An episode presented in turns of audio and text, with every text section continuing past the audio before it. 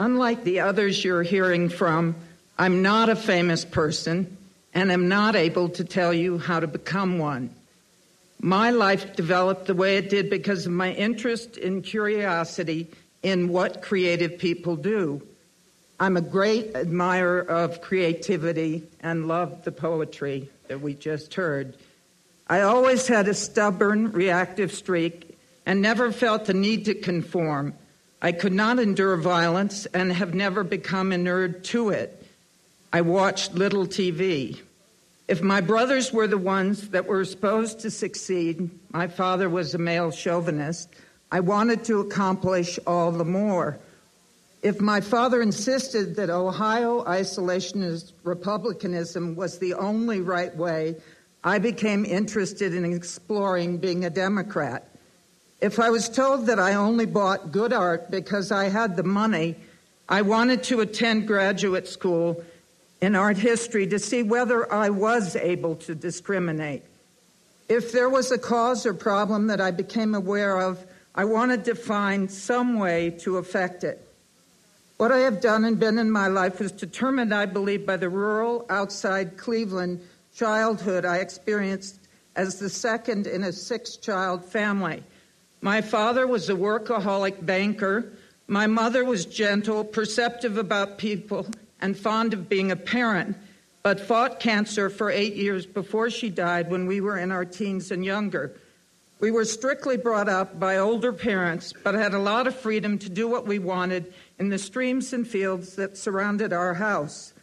Our house had a large variety of paintings, drawings, and sculpture, mostly of minor value then, but of great interest to my father who loved the West.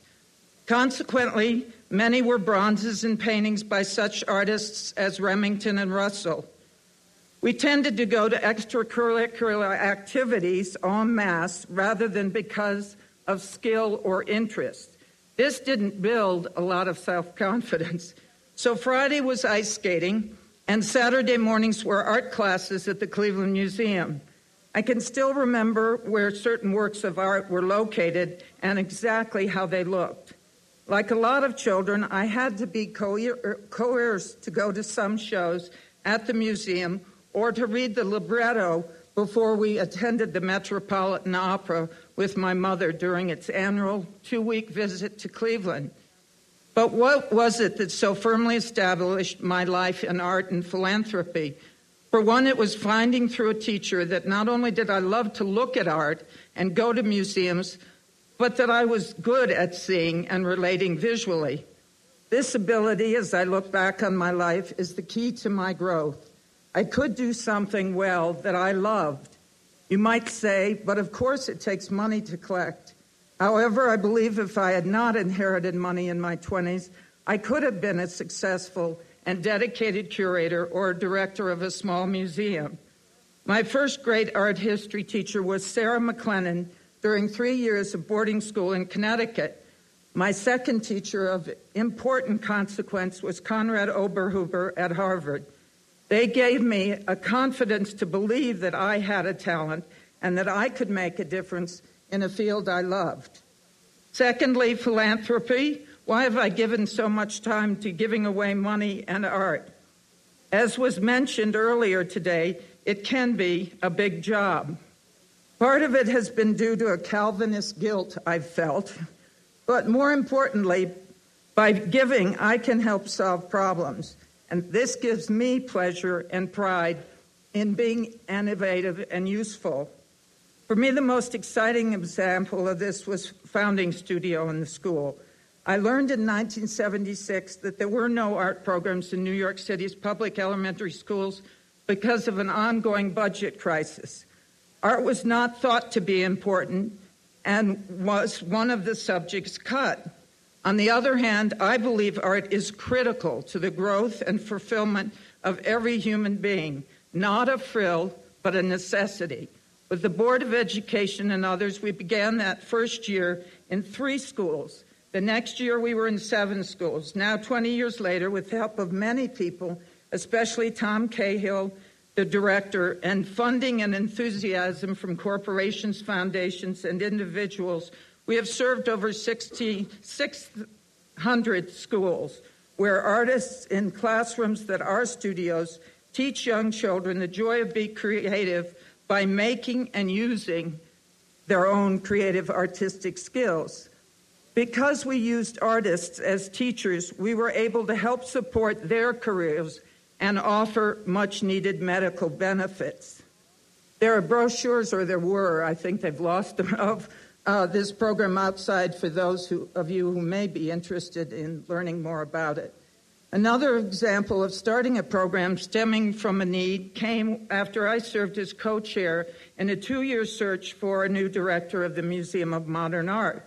During that search, we found that there were some wonderful curators and small museum directors, but that they lacked the broad managerial business and political knowledge needed to enhance their academic and scholastic abilities and allow them to lead a complex museum with a desire to expand, as we have at the modern.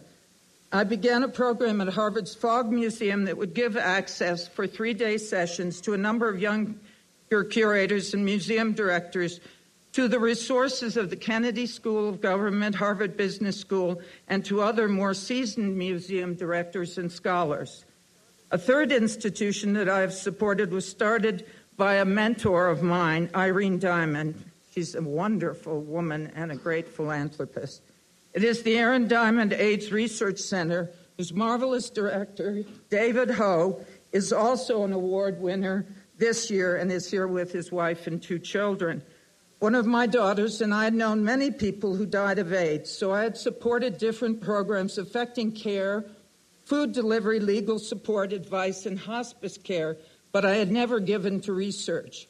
The, the marvelous discoveries Dr. Ho and his team have made made me so excited and hopeful that I wanted to participate in helping them make further inroads into solving this health problem. Another interest developed when a wonderful philanthropist, again, Helen Hunt, wanted to start a women's foundation in New York City. This foundation provides support for programs for women and children. The Foundation's accomplishments have been very wide ranging and extremely important, helping to solve problems that otherwise would be neglected. Finally, my most expensive, I'm afraid, and important involvement has been with the Museum of Modern Art. Here, I've had to learn where my time and finances could best be used. I have had to come to know only by experience when it was necessary to stand my ground fight for a belief or support a project, exhibition, or program that was unpopular but truly educational.